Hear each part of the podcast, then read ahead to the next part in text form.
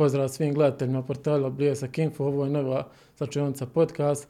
Danas, današnji moj gost je, je autor filmopedije Dario Sršen. Dario, dobro dan, dobrodošao. Hvala na pozivu. Da. E, Današnja tema neće biti sport, danas ćemo se baviti e, sedmom umjetnosti i tematikom serija. E, Evo za početak, Dario, kako je nastala ideja filmopedije?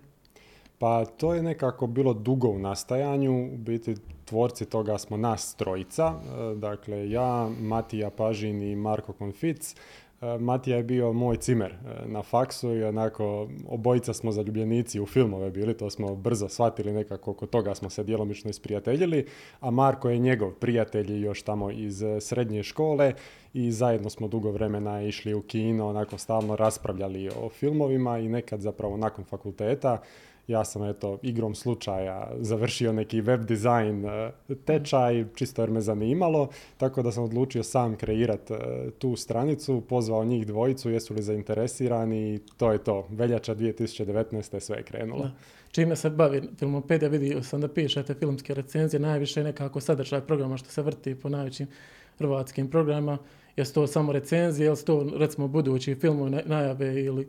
Da, nastojimo zapravo dosta toga pokriti. Naravno, svakako tu radimo recenzije i filmova i serija, s tim da je naglasak na filmove. Ipak smo filmopedija. Da. E, osim toga, nastojimo i nekakve zanimljivosti, e, rođendane i slično tome. Mimovi su isto neizostavni u, svemu, u svemu tome, ali to što si spomenuo, baš e, radimo i pregled programa, to konkretno Marko radi, dakle za cijeli tjedan ili za vikend izvlači one najzanimljivije naslove, bilo da je riječ o blockbusterima, bilo da je riječ o nekim dobrim filmovima za koje možda ljudi nisu čuli i onda im napiše jednostavno kad mogu pogledati tijekom tjedna, na kojem programu, u koje vrijeme i to smo primijetili da ljudi baš onako vole jer ne da im se samima pretraživati kanale. Da, a sigurno s prošla vremena kada se na televiziji puno toga vrtlo i ja, vrtlo, ja isto kada trebam pogledati da vidim šta se vrti po ovaj televiziji, skoči na vašu stranicu, vidim šta se točno nudi, koji, koji filmovi, koliko je to danas bitno s obzirom da televizija nije ono što je prije bila, kada ti danas sve manje i manje filmova imaš i nema toliko najava ti jakih filmova, uh, televizija nije, kažem, nije što, uh, što je prije bila, ovaj, koliko je to danas bitno najaviti tako gledateljima i to tu, Da. tu najavu filmova i slično. Da, mislim, kod mlađe populacije i kod neke srednje populacije definitivno prevladavaju streaming servisi, da ne govorimo sad o nekim piratskim verzijama još Da, da. filmova koje se skidaju, naravno, ali nama je, čini mi se, struktura pratitelja onako dosta široka, tako da imamo neke mlađe populacije, imamo srednje, imamo recimo to tako malo starije, pa se uvijek među njima nađe i dosta onih e, koji vole pogledati film baš na televiziji, a ima i te mlađe populacije koji vole gledati na tele- na televiziji čisto zbog veličine ekrana. Jer ipak je drugačije, znaš, ako imaš kod kuće veliki TV ili mali laptop, pa ako već naletiš na nešto na TV-u, rado ćeš to pogledati na nekom baš velikom ekranu, tako da imali smo slučajeva stvarno da su nam se ljudi javljali i rekli da su nas otkrili baš zahvaljujući tomu. Doslovno bi googlali nekakav tjedni program, naš portal bi im iskočio i eto tako bi došli do nas i onda bi se zakačili još i na recenzije i sve ostalo. Da. E, Da te pitam, e, kol, kolika je ovako budućnost filmova? Evo, u zadnje vrijeme, ja evo, možda sam otišao Sinestar, možda zadnji put ima e, godinu dana, sam pogledao Južni vjetar, onaj drugi dio, i to ovaj, kolika je ta budućnost filmova? Moj, moj, moj dojem je taj da, da su filmovi nekako postali ko knjige, knjige su bile puno čitanije, nekako filmovi danas isto tu dolaze u ulogu ovaj, knjiga, ne gledaju se toliko oko prije, ponajviše zato što se sve manje i manje filmova danas snima, danas se snimaju većinom ti super inovaci, nekakvi znanstveno fantastični filmovi koji najviše ciljaju na zaradu. Kakva je tu budućnost po tebi? Ovaj? Pa evo, mogu tu ponoviti riječi Stevena Spielberga koji je Tomu Cruzu rekao da parafraziram čovječe spasio si kino. I tu je prije Da. svega mislio na njegov Top Gun, novi film Top Gun Maverick, jer imali smo tu koronu, jeli, imali smo situaciju da se ne može baš ići u kino i to je bio nekako prvi baš veliki blockbuster nakon svega toga koji je privukao jako puno ljudi u kina jer čini se da je bila nekakva bojazan, stvarno su ljudi smatrali što će se sad dogoditi, hoće li ljudi nastaviti ići u Kina i evo taj film ih je privukao i ako sad pogledamo i Barbie i Oppenheimer, to su filmovi koji oko milijarde su zaradili ili su dosta velike e, svote blizu tome e, zaradili, pa i nova nemoguća misija, tako da mislim da se to sve polako vraća.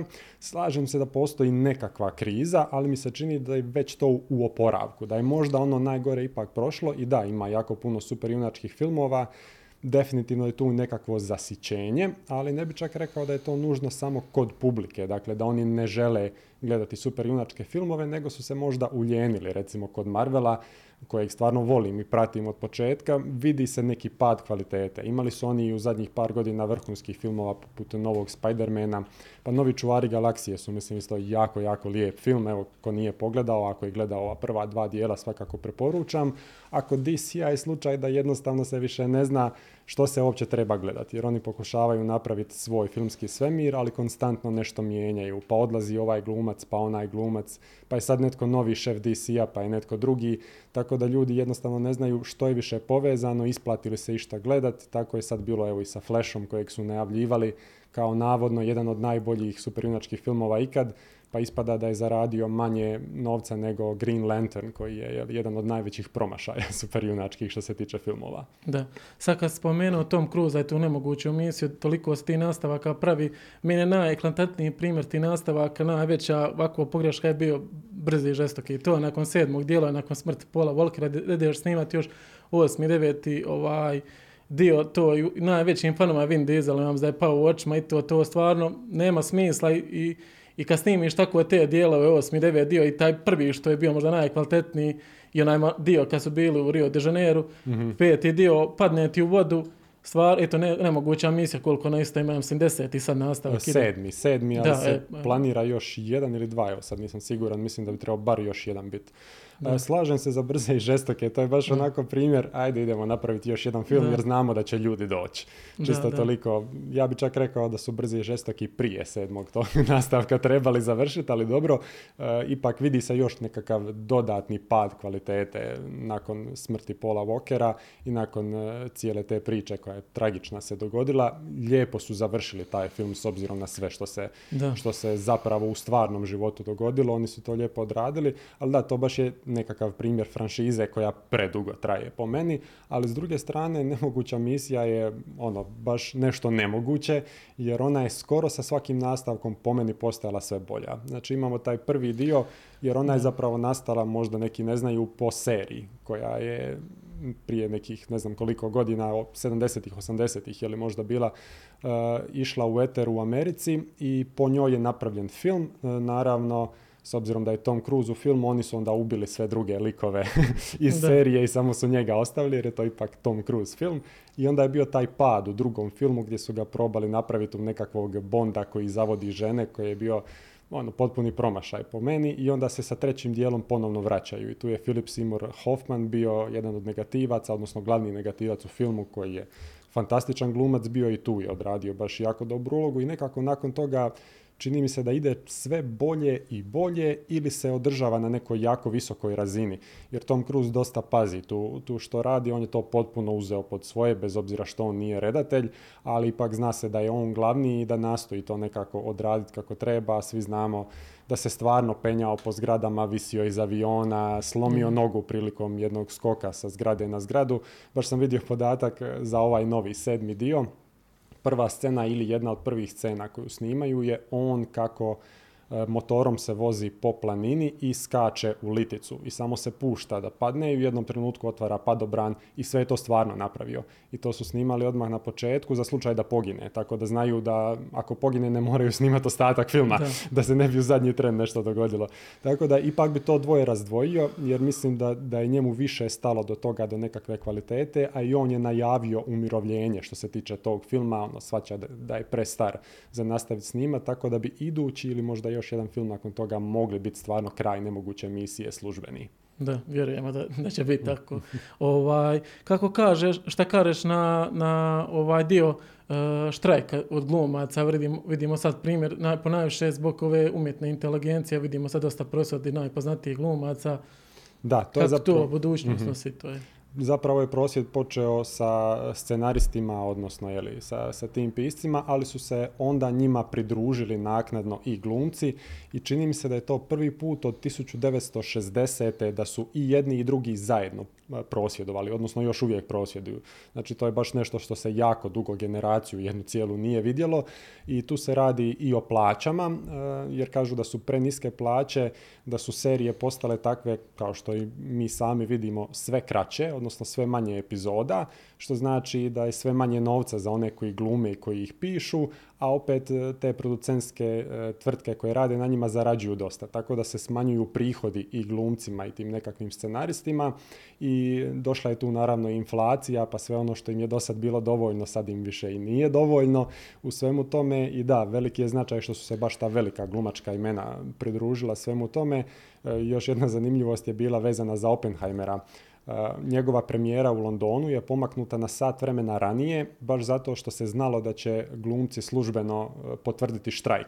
I pomaknuli su dakle tu premijeru sat vremena ranije, tako da se sve velike zvijezde u Oppenheimeru, Killian Murphy, Robert Downey Jr. i ostala ekipa mogu pojaviti na crvenom tepihu i za sat vremena je onda službeno objavljen e, štrajk i oni su se onda svi pokupili nakon toga jer po pravilima svoje udruge. Dok traje štrajk oni ne smiju promovirati svoj film, ne smiju se pojavljivati u podcastima, ne smiju ništa raditi na promociji, tako da, da oni zapravo nekako su zaustavili promociju svih filmova e, trenutno, ali da, jedna od velikih stvari je i umjetna inteligencija, jer ono čega se boje je nekakvog skeniranja, pravljenja digitalnih verzija glumaca koje bi kasnije mogli koristiti. Dakle, mogli bi koristiti njihovo lice u filmovima jer doći će do toga da se bez problema to može koristiti. Tehnologija je i blizu tome, to vidimo uh, po nekakvim deepfake videima sličnome i strah je u tome da će oni jeli, to napraviti i da onda neće plaćati glumcima, nego jednostavno ono, uzmeš Breda Pita, skeniraš ga, on ne želi glumiti u tvom filmu, ali ti imaš možda prava na njegovu facu i koristiš ga u filmu, on nema nikakvog novca od toga. Banalni primjer. Tako da, da svaćam taj dio štrajka i sad je pitanje što će se dogoditi, koliko će to dugo trajati ovaj, pogotovo kažem što su se velika glumačka imena uključila i sve to podupiru, jer oni su s jedne strane, a s druge strane su dakle Netflix, Disney i svi oni s kojima se oni recimo to tako e, sukobljavaju, tako da baš je teško procijeniti kako i kada će to završiti, jedino što znamo je da će se možda sad neki filmovi odgoditi koji su možda trebali biti završeni ili su trebali izaći ove godine ako se to toliko dugo nastavi. Da, najveći pek po što se tiče tog štrajka i odgađanja serije Stranger Things koja je ova, o, ovih godina bila hit, tako da isto ja za odgođena sa peta sezona koja je već... I da, to, posljednja sezona. Da, ovaj, sad kad sve spomenu Oppenheimera, da, da, da, da krenemo na njega i to, ovaj, nisam trebao posebno najavu, ti ga već ovaj, spomenuo i to vidimo da je film sada s najvećom zaradu u svih vremena što se tiče drugog svjetskog rata. Da. Christopher Nolan opet odradio na 7%, dobar film i to s tematikom drugog svjetskog uh, rata. Uh, evo sad je bila ova godišnjica ovaj, te, uh, tog, mm-hmm. atomske bombe i to tvoje mišljenje o filmu i to sigurno sjajan njegov film. I... Po meni jedan od njegovih najboljih filmova. Da, Baš stvarno stavio bi ga uz Inception, uz meni jako drag Dunkirk, iako znam da je on da. dosta podijelio fanove, bili su, čini mi se, ili oni kojima, kojima nije e. baš nešto, ili onima koji, kojima je bio fantastičan, meni je bio fantastičan. I tu je još par, par filmova, naravno Vitez Tame, i stavio bi tu Oppenheimera jako dobro odrađeno, odlična glumačka postava, mislim o soundtracku ne treba ni govoriti, to je postalo standardno, iako Hans Zimmer nije radio ovaj put, nije. E, nije. nije, već dva filma za redom čini mi se da, da on nije, tako se dogodilo na prošlom filmu na Tenetu, nije mogao raditi jer je radio na Dini, čini mi se, ali da, Oppenheimer jako dobro odrađena priča i treba pohvaliti svakako Kiliana Murphyja kao Oppenheimera i Roberta Downey Jr kojeg odavno nisam gledao ovako dobroj ulozi i mislim da, da bi mogli obojica pokupiti nominacije za Oscare, da je to realno za očekivati, iako ko zna onako u zadnji tren što se još može promijeniti. I zanimljivo je prikazana cijela ta priča i kako je to podijeljeno, sjetit će se oni koji su gledali na početku kad piše fuzija i kad piše fisija, gdje su kao crno-bijelo je jedno, a u boji je drugo i zapravo kad Oppenheimer kreće, baš njegov lik bude taj e, dio spajanja, dakle fuzije, a kad kreće lik Roberta Downey Jr. ide fisija, odnosno razdvajanje, jer on je taj negativan e, lik u filmu koji je sve razdvojio, koji je uništio kasnije, e, da ne govorim u detalje koga i što, ali mislim da je to baš jako dobro odrađeno i da, Nolan onako standardno dobar. Po meni on nema lošeg filma, neki su gori. Možda ovaj, ovaj Tenet, da, Tenet mi nije loš, jako je kompliciran, težak je film. Dosta, dosta kritika, da, previše je htio možda, ali, ali nije loš i dalje. Samo je ok, dobar je. Da. Slažem se da je to najslabiji njegov film ali, ali i dalje ne bih rekao da je loš. Da. Doćemo do njega, do njih svi njegovi kronoloških filmova. A sad, sad samo da vidimo da to Kiliana Marfija. Ja ne mogu vjerovati koliko on meni uh, u nultim tamo početkom 2000 on meni bio daleko prošćan glumac i onda dođe Peaky Blinders i kako je odigrao, to je, to je nevjerovatno. Ta, ta serija drži samo zbog njega i evo kako se isprofilirao sjajnog glumca, kažem, bio je prije ono, ono, baš nije toliko bio poznat, evo sada vidimo da, on je više bio support aktor, nekakav, da, da, nije, nije, leading man, nije neko koga ćete staviti u glavnu ulogu da vam dovede glumce. I, I, to je baš Nolan rekao, on je, to je šesti put da mu Killian Murphy glumi u filmu i prvi put da je u glavnoj ulozi. I rekao je kako mu je palo na pamet da njega uzme, znao je da mu je odličan glumac i dok je pisao scenarij uh, za film, uh, pisao ga je po knjizi, po biografiji uh, Oppenheimerovoj i na koricama te knjige stoji Oppenheimerova slika sa šeširom i sa cigarom i rekao je da je gledao tu sliku i rekao, a pa znam na koga mi ovo liči. I da je onda nazvao, fizički liči. I onda je nazvao Murphya i rekao mu, pa slušaj, evo, imam ideju da ti budeš po prvi put u mene glavni lik u filmu i naravno ovaj se složio. Tako da da, ali mislim da je to jednostavno možda i s vremenom postao bolji glumac, naravno stekao i nekakvo iskustvo, a i dobio je s vremenom sve više i više prilika u nekakvim boljim ulogama. Jer imate vi odličnih glumaca koji su glumili u jako prosječnim filmovima, možda na početku karijere jer im jednostavno trebao novac. Ili su možda glumili dobre uloge, ali u lošim filmovima, pa ih niste primijetili i onda polako da se probiju jeli, do toga da baš budu nekakav leading man i ono, da, da se zbog njih ide u kino praktički. Da, Oppenheimer je definitivno hit, ali se, uh, samo da se spomenemo za seriju uh, koja je bila ove godine među najpopularnije, to je Amazonova gospodara prstenova mm-hmm. i to iskreno ja sam pogledao jednu epizodu i to je to, općenito ne volim kad se nešto od nečega dobroga ide rad neke kopije i vidimo da je po nekim recenzijama da je serija ovaj promašaj ako je toliko uloženo u, nju, kažem pogledao sam jednu epizodu, nije mi se svidla, jesi ti uspio pogledati tvoje mišljenje? Um, iskreno nisam je cijelu pogledao, razumijemo se onda zašto nekako je teško to bilo sve provariti. Najskuplja serija u povijesti. Da, da. Dakle, premašili su, već u najavama znalo se da će biti najskuplja, premašili su Game of Thrones, odnosno Igru prijestolja meni je onako bilo ok, znači uzeli ste nekakvu temu, odnosno source material, taj koji je jako popularan, jako poznat, naravno nećeš raditi sad remake ta tri filma koja imaš, nećeš ni Hobita, da, jer, nema smisla uh, raditi sve to. I tu sam nekako očekivao da će možda adaptirati Silmarillion, dakle to je još treća najpopularnija knjiga. Imamo, ok, tri gospodara prstenova, jednu hobita i treća priča, najpopularnija je Silmaril, Silmarillion što je na neki način Biblija Tolkienovog svijeta, jer tu imate postanak e, svih vrsta tu kako je to sve išlo i onda svako malo se preskače po ne znam koliko godina idu razno razne priče. Ovaj, I bilo bi mi logično da se to adaptiralo i da nije nužno vezano sad svaka sezona jedna uz drugu, ali evo oni su odlučili izmisliti nešto potpuno novo, ubaciti nekakve elemente kojih do sada nije bilo, sve to prilagoditi 21. stoljeću i nekakvoj kulturi koja se očekuje sad u, filmovima i serijama, pa onda to nije i najbolje prošlo kod publike. Da, vjerujem ja, jer kažem, ovaj, toliko je uloženo u nju, a nije ispunila očekivanja. Uh, aj sada se vratimo samo na Nolan i definitivno to je naš najdraži redatelj i to, pa ćemo kronološki sve njegove ovaj, filmove. Following i ovaj, Insomnia to definitivno nije njegov level, to je nekako bila oskočna deska za Memento koji je bio hit Da, iskreno, Following mi je baš bio ugodno iznenađenje, jer obično... To je, to je bio To je prvi film. Ne, ne, Insomnia, Insomnia je sa Al Pacinom, Following nema nikoga poznatoga baš u filmu, ali je meni bilo zanimljivo jer obično ti prvi filmovi onako vidiš da nisu baš najkvalitetniji kod redatelja, ali vidiš neku ideju. Aha, znači prepoznaš kasnije šta su sve iz tog filma naučili, šta su ubacili, ali meni je zapravo Following baš dobar film. Super je ideja, ima taj klasični Nolanov twist, na kraju nešto se zamijeni.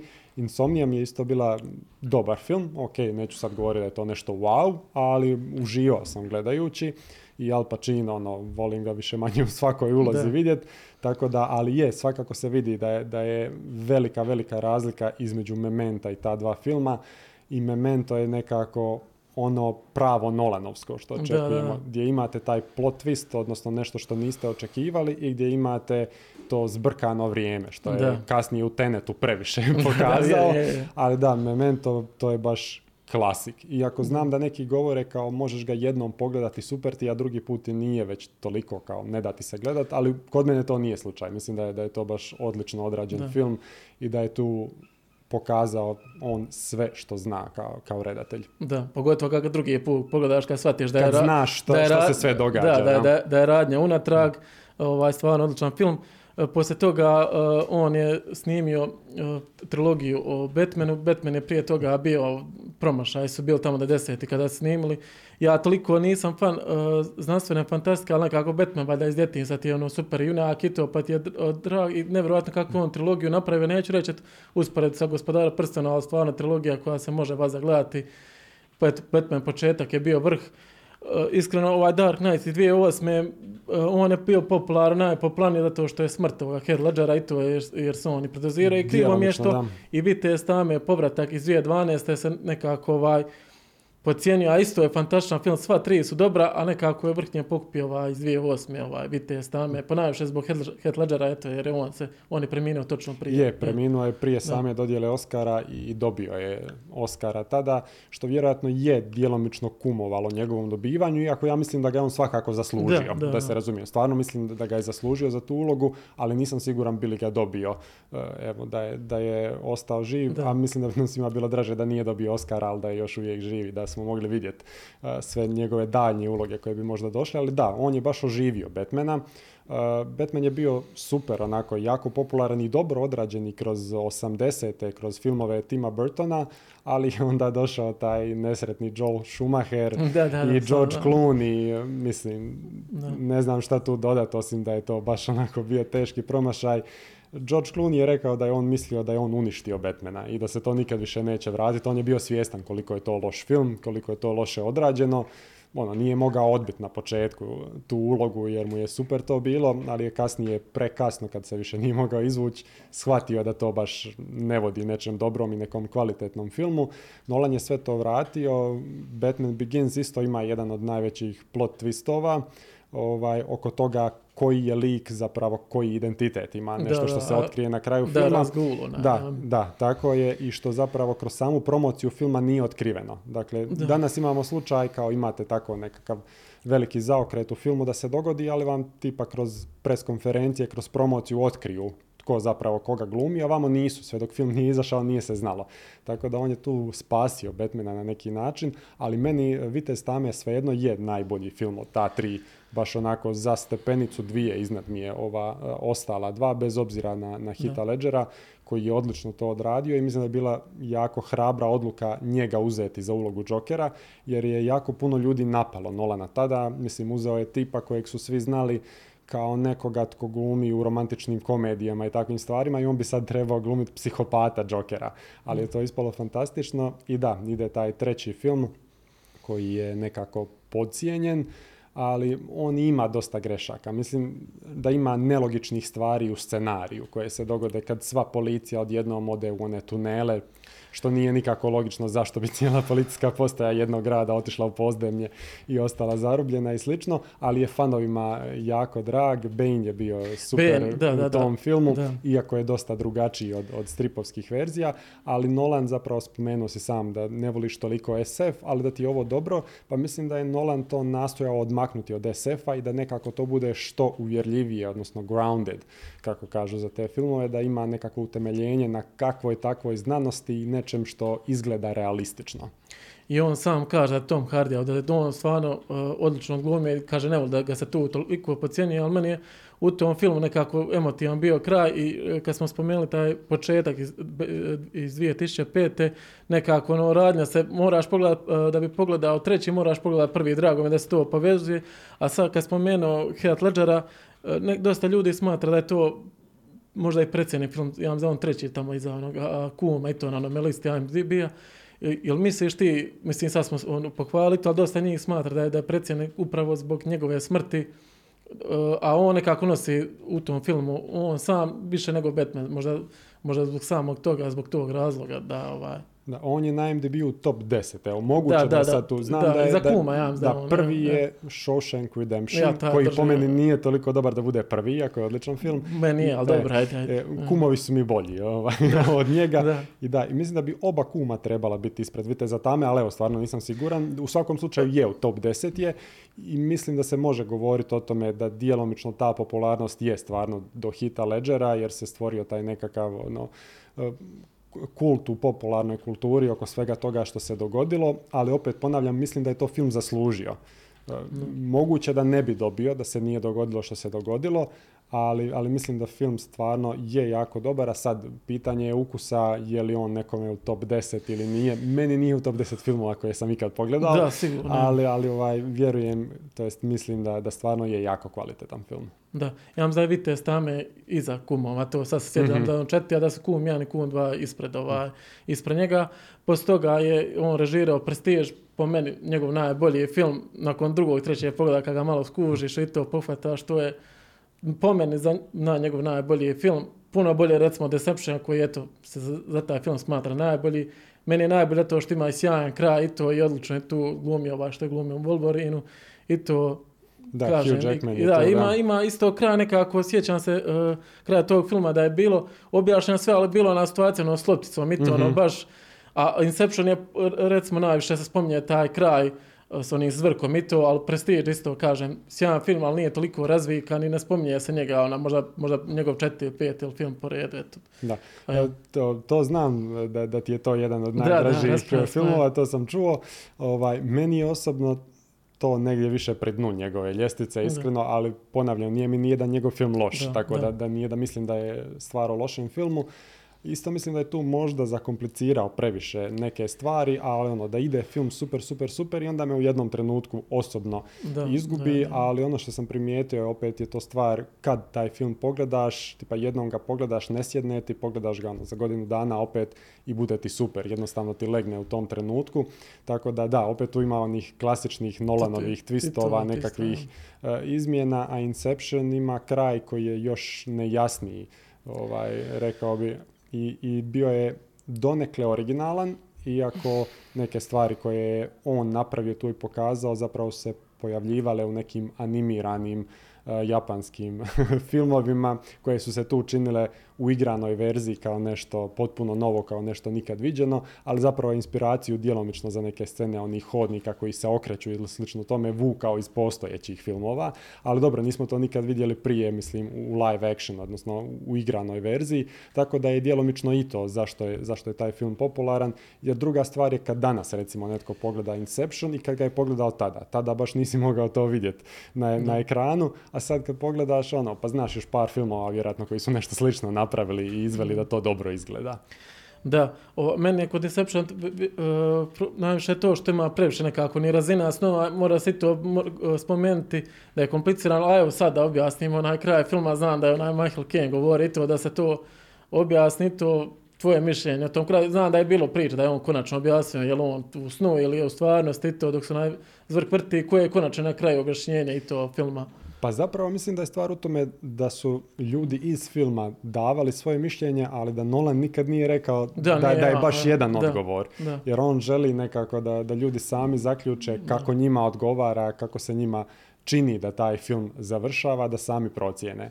moja osobna procjena je da bi zvrk bio pao, da, da se ne bi nastavio vrtiti, odnosno da nije u snovima, nego da se stvarno napokon vrati u stvarnost, jer izgleda u jednom trenutku kao da se on malo trzne, kao da će past, ali to je toliko sitno da opet neko drugi kad gleda reće ne, to se samo čini. I to je zapravo poanta tog kraja, da se baš uh, može interpretirati kako kome odgovara, kako se kome čini. Da, ima više verzija ispričan i to. Sad da malo skrenemo pažnju s na te 2010. godine bio je to hit film i bio uh, Scorsese, ovaj Shutter Island.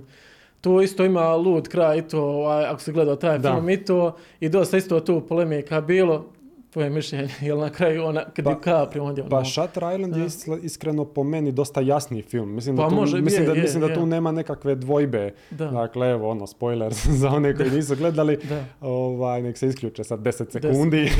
ovaj, ali da, on je ubio svoju ženu, mislim da je to, to jest žena je ubila prvo djecu, ako se ne varam, pa je onda on nju, jer nije mogao preživjeti, pretrpjeti to što se dogodilo ovaj, i na kraju se odluči da će radije ipak da mu naprave lobotomiju nego da živi eh, sa tim što je napravio. Pa se da. pravi, odnosno nastavi glumit kao da se ne sjeća ničega, to jest kao da je on taj detektiv koji, koji istražuje sve to. Mislim da je, da je to onako kad se baš dobro pogleda, kad se da, prati sve, da. je zapravo jasno. da, da, tu Scorsese nije želio sakriti značenje, bar je to moj dojam. Da, ja nekako kažem, dosta jasnije od Inceptiona. Poslije toga je došao Interstellar, isto dobar film. Tvoje mišljenje o njemu? Da, Interstellar me iznenadio sa svojim krajem, jer očekivao bi od Nolana da taj film završi nekih 15 minuta ranije.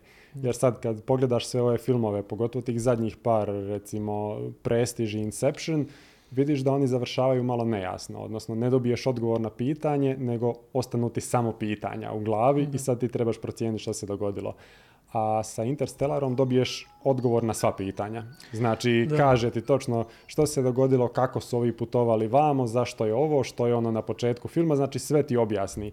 Tako da ono, to mi je i dalje dobar film, ali mi je baš zbog toga, zbog svega što mi objasni mi je ono, stepenicu niže nego što bi bio da nismo dobili te odgovore.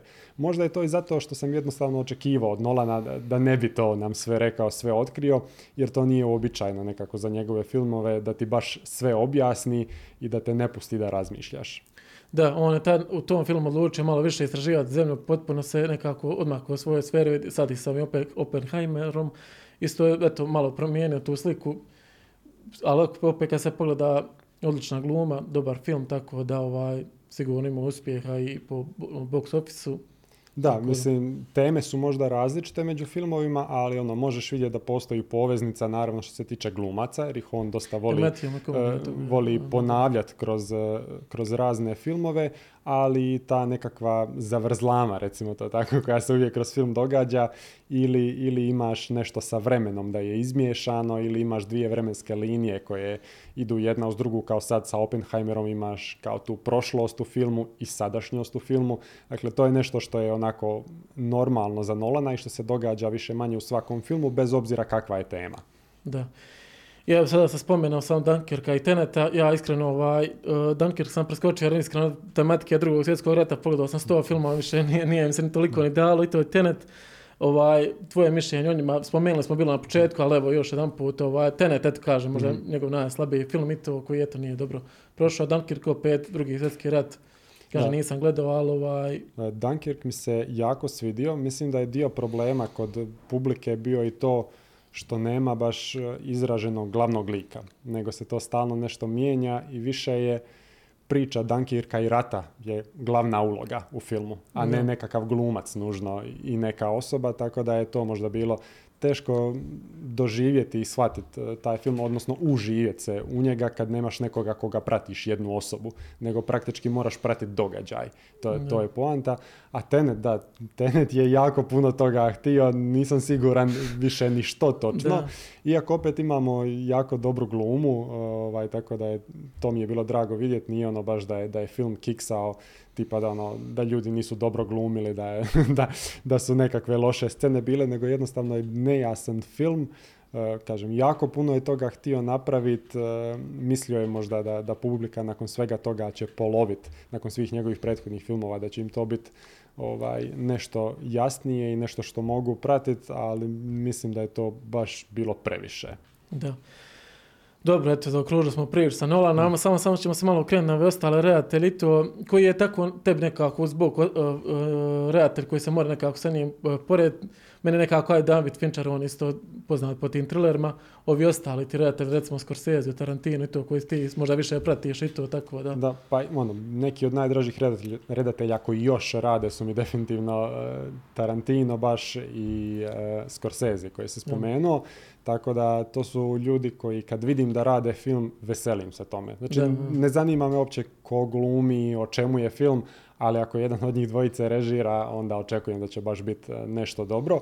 Tako da to bi ono bila nekakva top 2 možda aktivna e, redatelja što se toga tiče, gdje možeš očekivati nekakav e, spektakl. Evo, Scorsese ove godine baš izbacuje novi film. Da. Sad vidit ćemo zbog štrajka kad će to sve izaći, ali trebalo bi izaći ove godine. To je plan Killers of the Flower Moon se zove. Glume mu i De Niro i DiCaprio ja, u istom da, filmu. Da, i s tim da mislim da je to prvi put da kod njega glume zajedno. Znači, bili su oni dosad zajedno na filmovima, baš na početku DiCaprijeve karijere, mislim da je u jednom filmu glumio De Niro njemu očuha, ovaj, ali nisu nikad kod Scorsesea glumili, jer na početku je De Niro bio onako muza Scorseseova, glavni lik u njegovim filmovima i onda nakon nekog vremena je preuzeo to DiCaprio.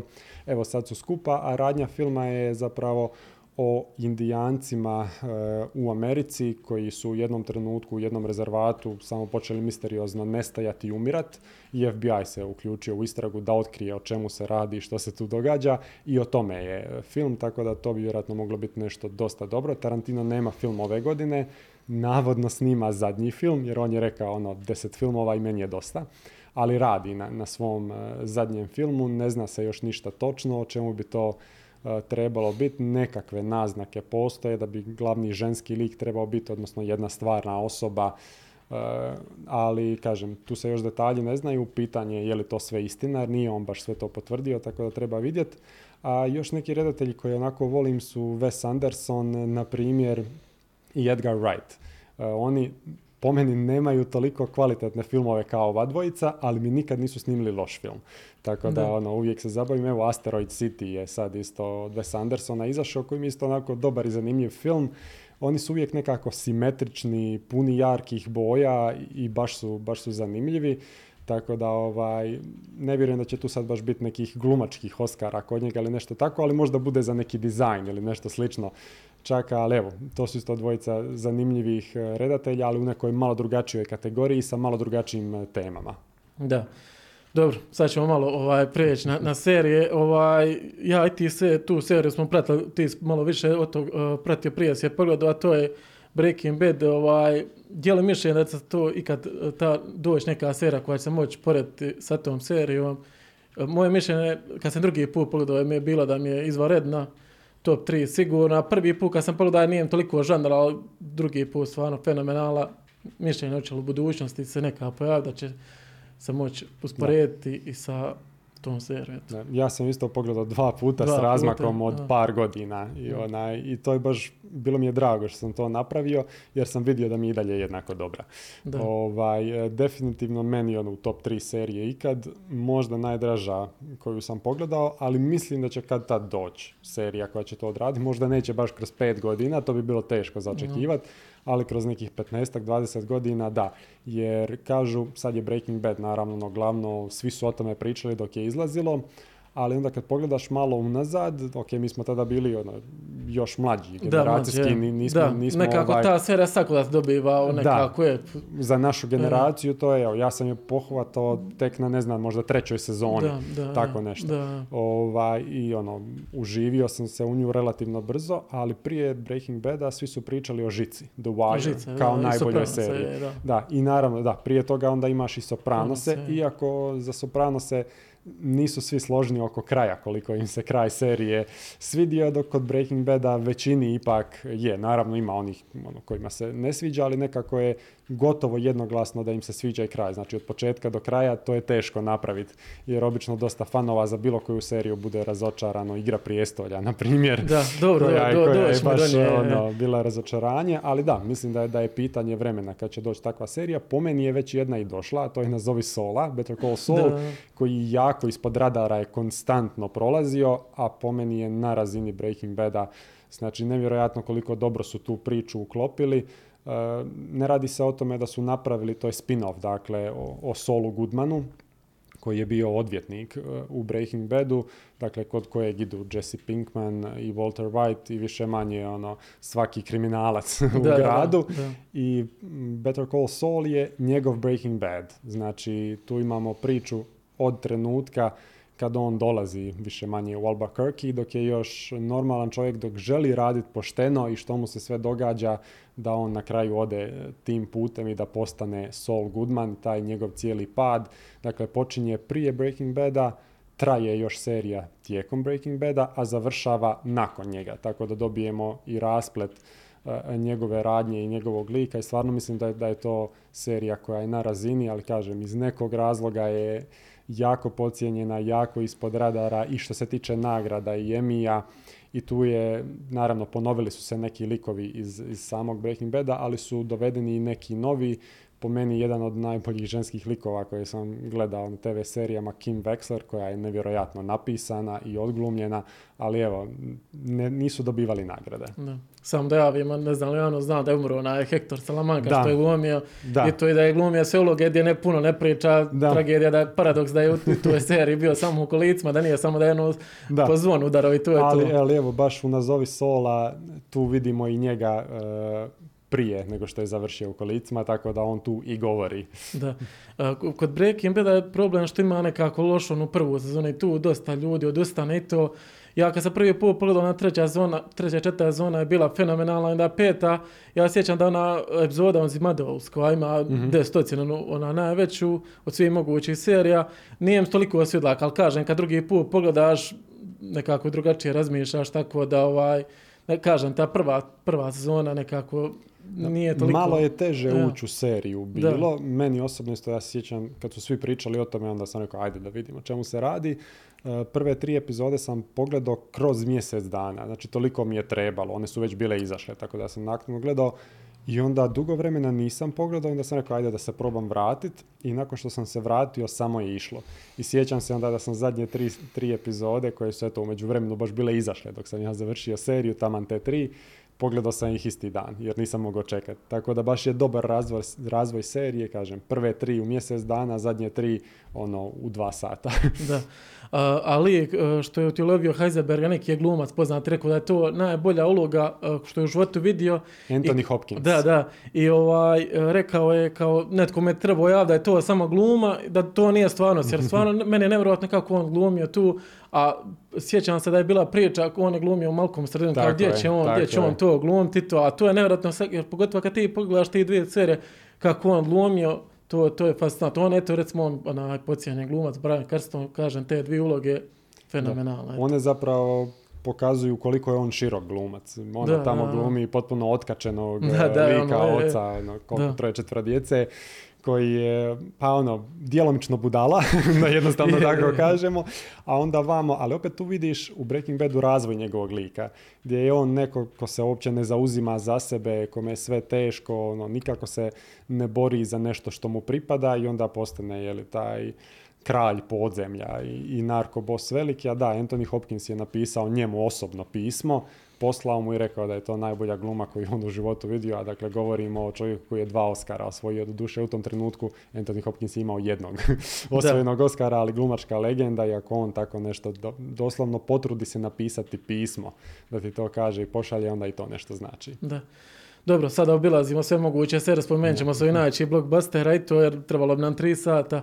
I to, recimo, prije dvije, tri godine Černobil je bila stvarno vrh serija, meni isto fantastična i to, ona neko, nekako dobila kritika zato što nije nekako bila na ruskom jeziku, što je bila na engleskom i to, ali to je meni smiješan raz, stvarno je prikazana ta, ta tragedija što je bila tamo u 80-ima, 86 ali je ko mini serija to sigurno. Eto. Da, to je fantastična miniserija, to je definitivno, mislim da svatko treba pogledati, bez obzira volite li serije ili ne, jer govori u jednom izuzetno važnom povijesnom događaju, a jako je dobro obrađena.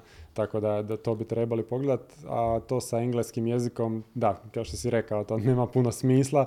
Naravno, bilo bi uvjerljivije da je ruski, ali, ali nema potrebe. Imam više osjećaj da je to možda dolazilo onako s ruske strane nekakvo pljuvanje te serije, ali onako okolnim putem, jer oni su tvrdili da to ništa nije istina, jer oni do danas ne priznaju toliku krivicu, ni tolike žrtve koje su se doista dogodile. I čak su u tom trenutku bili najavili da će oni snimiti svoju verziju. Černobila jer eto, ovo Amerikanci samo rade propagandu o tome što se zapravo dogodilo. Da, o, spomenut ćemo još neke, recimo, kad smo spomenuli P, Piki Banderse, sad je ovo bila sa zadnja sezona i to navodno oni će snimiti film kojem treba zakružiti priču i to da, e. da, najavili su film koji bi trebao završiti sve to. Sezona posljednja je snimljena, ali se ne zna još puno detalja. Dakle, o samom filmu, kad bi to trebalo biti, što bi trebalo. Bila je neka priča da bi čak Tom Holland mogao biti jedan od glumaca, e, dakle, novi Spider-Man. Jer on je priznao da je jednom prilikom e, čak bio na audiciji za neku od uloga u Peaky Blinders. Nije želio reći o čemu se radi, samo je rekao da je netko drugi, drugi dobio ovaj, tu ulogu, onda je naravno po internetu bilo, počeli su nagađati koja bi to točno uloga mogla biti, s obzirom koje godine je bilo, pa koliko je njemu godina bilo, ali ništa se ne zna, iako mislim da ga je scenarist ili netko od kreatora serije kao kroz polu šalu pozvao da će vrlo rado napisati jednu ulogu za njega pa, pa da se i on tu pojavi, a sad što će stvarno biti sa filmom, kad će se dogoditi, hoće li on glumiti u njemu, a to sve treba još vidjeti. Da. Uh, samo da spomenem ovu seriju, onako, uh, ja, ja iskreno ne pamtim kaj je veći je bio oko neke serije, oko te, a izašla je tamo kad je ono došla korona, prepostavljam koju misliš, a to je La Casa de Papel, ova španjolska serija. Iskreno, ovaj, tvoje mišljenje o njoj, meni men s prve dvije zone bilo dobro, ostalo je očajno, po mom, po mom mišljenju. Da, vidi se nekakav pad, jer to je slučaj u kojem je serija jednostavno predugo trajala treba nekad znat završiti seriju. Evo recimo da se vratimo baš na Breaking Bad, uh, Vince Gilligan, kreator te serije, on je rekao da je došao studiju na početku i rekao im ja imam ideju o ovakvom i ovakvom liku, on će postajati sve veći i veći negativac, ljudi će ga vjerojatno mrzit, taj dio je pogriješio jer je očekivao da publika neće voljeti njegov lik kad postane negativac i serija će imati pet sezona. Da, da, da. I ne želim dulje od toga, ne želim kraće. On je znao koliko to priče treba sezona, koliko treba epizoda i on je to odradio. A vamo je ovo završilo pod Netflixom i nekako se je sve, sve to oduljilo. To je sad recimo strah sa Squid Game, odnosno igrom Ligi, jer najavljena je druga sezona, već su najavljene i nekakve igre, tako da gleda se da se izvuče što više novca iz toga. Naravno, druga sezona može završiti dobro, mogu oni nešto super smisliti, ne govorim da neće, ali već se vidi nekako da se gleda samo kako se izvući što veću zaradu, što je legitimno, ali to je Netflixova želja, a sad pitanje je sami kreatori serije, oni koji rade, bili radije možda da, da to jednostavno smisleno završe i da idu raditi nešto drugo, ili bi i oni sami željeli samo ono, izvući što veću financijsku dobit iz toga. Da, mislim da su raditelj te serije La Casa de Papel više nego zadovoljni, on su svoje odradili i to kažem, ovaj, ali ima dosta tih serija, sad kad spomenuo, koji ne znaju gdje stati, recimo Lost Man prvi pada na pamet, kažem, i Walking Dead koju, ja tu seriju nisam gledao, kažem, dosta ih se razvuče i to i onda to izgubi svaki smisao, dosta, stvarno mali broj njih o, ne misli toliko ovaj, na kvalitet serije, nego misli naravno na novac, to se razvuče, izgubi smisao, Lost je taki po mene najeklatantniji primjer. Da, nekad se jednostavno zeznu u želji da, da naprave nešto previše i onda se samo pogube, a nekad stvarno je riječ o tome, aha, ok, zarađujemo novac, vidimo da ovo ide, ajmo još jednu snimiti, pamo još jednu, pamo još jednu i onda skužiš, aha, ljudi baš ovo više i ne gledaju, nije to što je nekad bilo, pa idemo odustati. The Walking Dead isto skužili su da to baš ne ide, glavni glumac im je rekao, ja odlazim, i onda, aha, pa dobro, možemo još neke novce zaraditi, probat ćemo nastaviti bez njega, pa ćemo probati nekakav spin-off napraviti, pa drugi spin-off, pa ovo, pa ono. Mislim, ima tu prostora za priču, to je rađeno po stripovima, tako da ta serija, tako da ima tu radnje, ima čega, ali jednostavno su izgubili publiku u jednom trenutku, baš zato što, što nisu znali kada stati. Da, Game of Thrones i to već opjevano to da je kraj serije bio očajan. Ja nisam mm. iskreno gledao što mi je dosta ljudi pa kako nisi, ovo ono, tvoje mišljenje njoj? Mm, serija je krenula fantastično. Da. da odmah kažem, knjige nisam čitao, ali evo sam kreator knjiga, odnosno pisac George R. R. Martin rekao je da je prvih 4-5 sezona da su fantastične, da je on bio oduševljen kako su oni to adaptirali. Naravno, dosta radnje su izbacili iz samih knjiga jer su one još puno opširnije i ne bi se to moglo prevesti sve dobro na, na male ekrane ali su jako dobro sve te likove prezentirali i tu glavnu radnju koja se prati.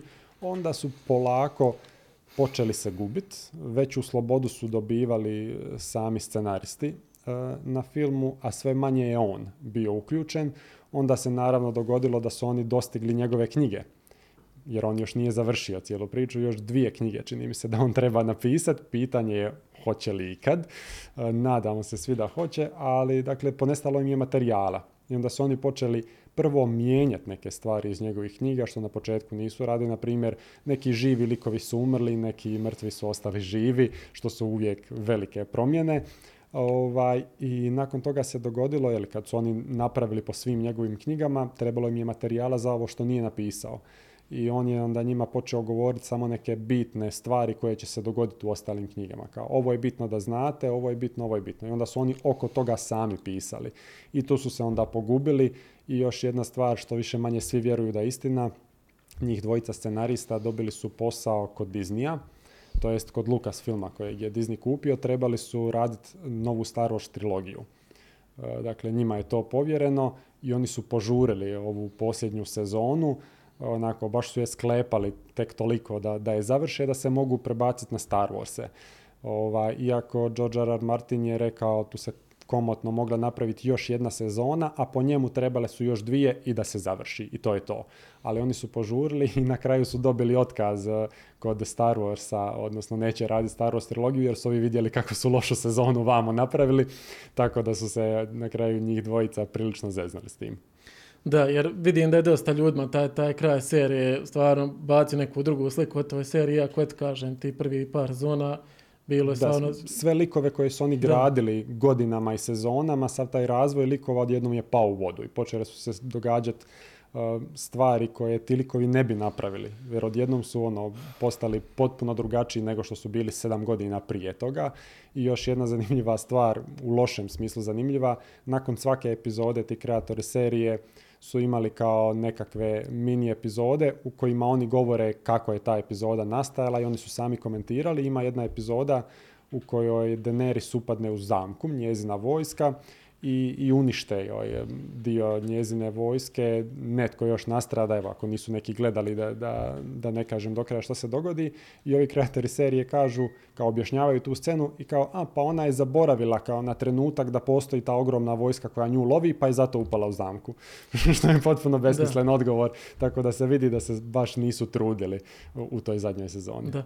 E, samo da spomenem ovu još jednu seriju, recimo, meni su zanimljive, kad sam spomenuo tu ovu španjolsku seriju, dosta zanimljivo kad vidiš neka druga tržišta, recimo Dark je bila njemačka serija koja je bila meni odlična prva u sezoni, brate mili, ono, da se zakompliciral, nisam imao više volje, a dosta ljudi koji su pogledali tri sezone kažu da je vrh, ja ne znam kako su imali volje živaca, ono sve pofadati i to, a dobra je serija, dobro krenula, ali kad su krenuli tako, ono, sa njim godinama i to sve pre, previše komplicirano i to, Nolan bi zavidio sigurno. A tu je uvijek stvar, ono, preferencija. Neko voli nešto kompliciranije, neko voli nešto smješnije, neko voli s više akcije, neko smanje, neko voli plastične likove, neko voli onako da znaš ko su pozitivci, ko su negativci, neko voli sive likove, ono, da je, da je tanka granica da neko može biti i pozitivan i negativan, ali drago mi je da si spomenuo i ta strana tržišta, odnosno strane filmske i serijske industrije, jer ima stvarno jako puno kvalitetnih serija.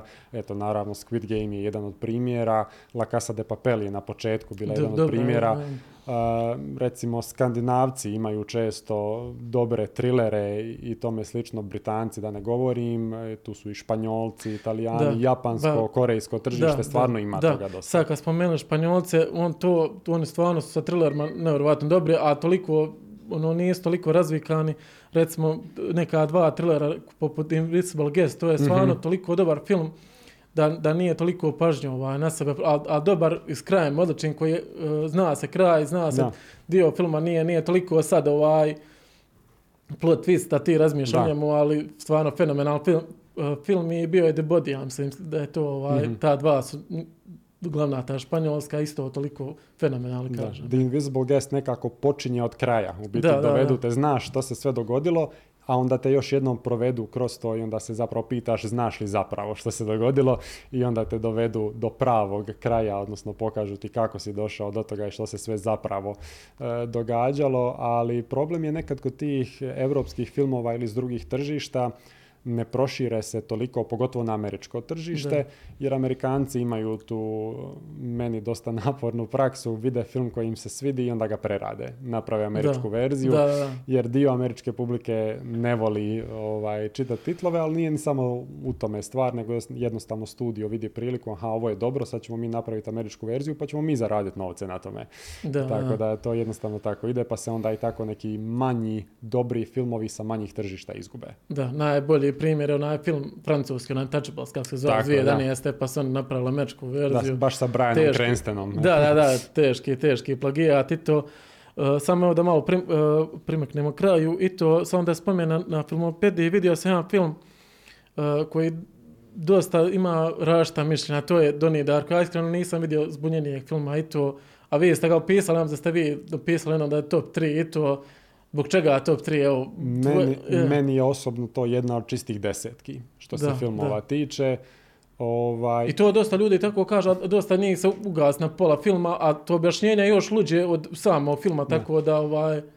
Znači, gledao sam ga par puta i svaki put sam imao istu reakciju i s kim god da sam pričao, a da im se sviđa film i da su ga pogledali do kraja, imali su više manju reakciju. Pogledaš ga, zavališ se onako i staneš, wow, šta se upravo da, dogodilo. Da. Nakon toga odeš na YouTube i tražiš e, pjesmu iz filma uh, It's a Mad World, ja mislim da ona svira i onako malo slušaš nju i razmišljaš šta si pogledao i onda nakon, ta, nakon toga tražiš objašnjenje na YouTube-u šta se sve točno dogodilo. I onda polako to gledaš i skužiš i onda vidiš wow, ovo je baš bilo odlično.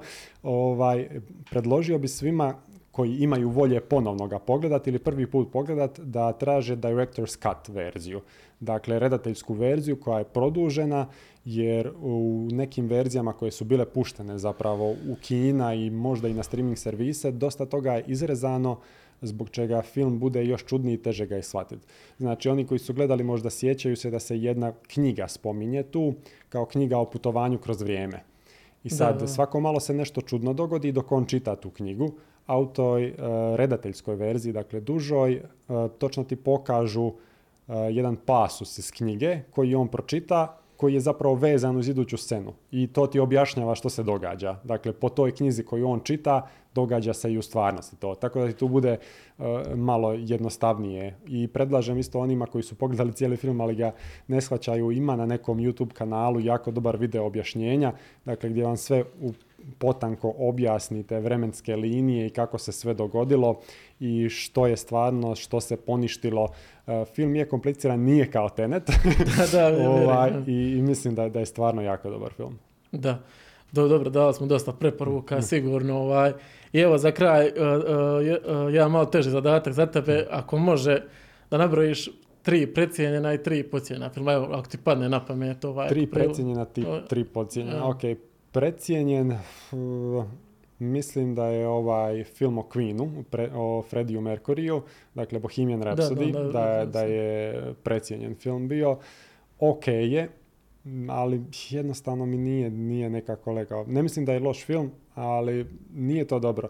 Ja uvijek kažem nekome kad objašnjavam zašto mi se nije svidio, uh, ja volim Queen, ali da prvi put, da nikad nisam ništa čuo o njima i da je taj film prvo što sam vidio, ne bi nikad poželio ih slušati, jer mi se ne bi činili zanimljivi. Uh, drugi film koji je, hm, koji je precijenjen, pa nisam siguran što bi tu... Uh, pa možeš razmisliti, eto. Molim? Možeš razmisliti, govorim. mogu razmisliti. da, da. Ok. Pa evo recimo možda ajde kod podcijenjenog filma mogu baš Doni Darko ubaciti jer mislim pa, da, jer, da, da, jer mislim da, da, da mogu ovaj, ga precijeniti staviti, ali dobro, ajde. Da. To je... Ovaj, moje mišljenje to nije, ali evo, s obzirom da su nas trojica u redakciji, pa ću to reći, da. ja se ne slažem s tim mišljenjem, ali dio da. nas u filmopediji tako da. razmišlja, misle da je Braveheart, dakle, Hrabro srce. Da. Meni je osobno to fantastičan film, ali evo, znam, znam da, da Marku nije toliko legao, jer smo jednom baš imali E, preko Instagrama kao live sa, sa pratiteljima da nas pitaju neka pitanja i pitali su nas ovo. Pa smo svi stavili po jedan film. On je stavio taj, to se sjećam, pa evo zbog Marka reći ću to da, da je to filmopedi, da je našoj redakciji precijenjeno. Kažem, meni je super, ali evo, da njega A zbog čega tu... misliš da je precijenjeno? I to? Ne, kažem, ja, ja se ovaj, ne slažem nužno s tim, ali evo, da, da predstavim i njih dvojicu koji su tu. A, mislim da je njemu više jednostavno ono da film je stvarno jako razvikan, to se svi slažemo, je, svi, svi govore govore meni, o meni, je, njemu. meni je top isto. Da, tako meni je meni isto jako dobar, a njemu jednostavno možda, možda nije toliko sjeo. E, ka- kao film, ne mislim on da je loš film, isto da se razumijemo, nego da, da jednostavno nije, Možda nije, ima neke engleske korijene. Možda moguće, je- možda je moguće i to, to. e. Ali evo, kad smo recimo kod Mela Gibsona, a, dosta ljudi je popljuvalo njegov Apokalipto kao da je ono, film smeće. Mislim da je njega radio nakon pasije. Meni je Apokalipto ok film, znači ništa posebno, ništa loše, ali stavit ću ga recimo u podcijenjene baš zato što sam primijetio da dosta, dosta ljudi govori ono kao da je to užasan film. Stvarno nije užasan, dakle radi se o o zadnjim danima, ne znam su bili Maje ili Inke u pitanju prije invazije, odnosno prije dolaska Španjolaca na, na južnoamerički kontinent i isto kao kod Pasije sve je u originalu, dakle na Da. njihovom jeziku je pravljeno Da. i ni, nisu profesionalni glumci bili, mislim, u filmu, ako se ne varam. Tako da, opet je zanimljivo to, to sve izgledalo. Mislim da, mislim da je podcijenjen film, kažem, baš zbog toga, jer ga previše pljuju, e, što se mene Da. tiče. A evo, za, za treći nisam siguran šta bi ti stavio. Ovaj, to ću možda povratno ti moći javiti. Pa može, koji može. je, ja, koji je ja, treći. ja i sutra pa ćemo, pa ćemo baciti. I pocijenjen, imaš neki još pocijenjen, eto, ako ovaj... Je dobro spomenuo Mhm. mm Dani Darko i to možda još... Pa evo, ubacit ću jedan film koji je meni osobno jako drag. Mislim da ga, da ga neki ljudi e, nisu Ovaj, evo mogu ti zapravo dva dati umjesto jednog precijenjenog da će ti još Da. dva, dva može, podcijenjena. može. eto. Uh, jedan od podcijenjenih je The Empty Man. Evo, baš Da. sam sad, uh, mogu ljudi pogledat na, na našem uh, portalu jednu kratku recenziju skroz o tome koji je više možda priču sam stavio o tome kako je film propao. Uh, riječ je o hororu koji traje 2 sata i 20 minuta. Dakle, nešto što nije uobičajeno. Radio ga je čovjek kojim je to za sad prvi i jedini igrani film, a inače je bio asistent Fincheru, kojeg smo spominjali. I to je vizualno jako lijep film. Znači, nevjerojatno lijepi prelazi. Jako je zamršen. Dosta toga ti ostane on upitnika nad glavom e, nakon, nakon što, što ga pogledaš, ali mislim stvarno da je vrijedan gledanja. Ima nekih nejasnih stvari, kažem, ali mislim da bi bilo dobro baciti oko na njega. Vidio sam da je film zapravo propao jer ga je studio sam potkopao. Kao nisu željeli hororac od 2 sata i 20 minuta jer valjda svima je u glavi da horor može trajati sat i 30, sat i 40, to je to. Ali to je u biti horor sa dosta aspekata trilera. I radi se o, o liku kao bivšem detektivu koji istražuje nestanke nekakve u svom gradu u kojem živi i vrlo brzo otkrije jednu sektu ovaj, koja nastoji prizvati nadnaravno biće. Evo, na tome ću stati, kažem, možete pogledati film, možete pogledati našu recenziju, a još jedan film kojeg ja jako volim, a za kojeg mislim da dosta ljudi nije čulo, zove se The Filth. James McAvoy glumi isto jednog pa baš The Filth, odnosno filti prljavog detektiva Da. koji ne preza ni od čega, ni od mita, ni od droga i prati njegovu životnu priču i o tome kako on nastoji doći do promaknuća u svojoj policijskoj postaji. Pa evo, The Da. Filth isto pogledajte. Da. Eto, s tim bi zaključio, Dario, hvala ti puno što si ovaj, došao.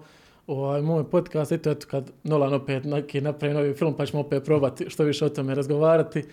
Eto ga, to je bio Dario Srša, jedan od uh, autora Filmopedije. Do sljedeće prilike, lijep pozdrav.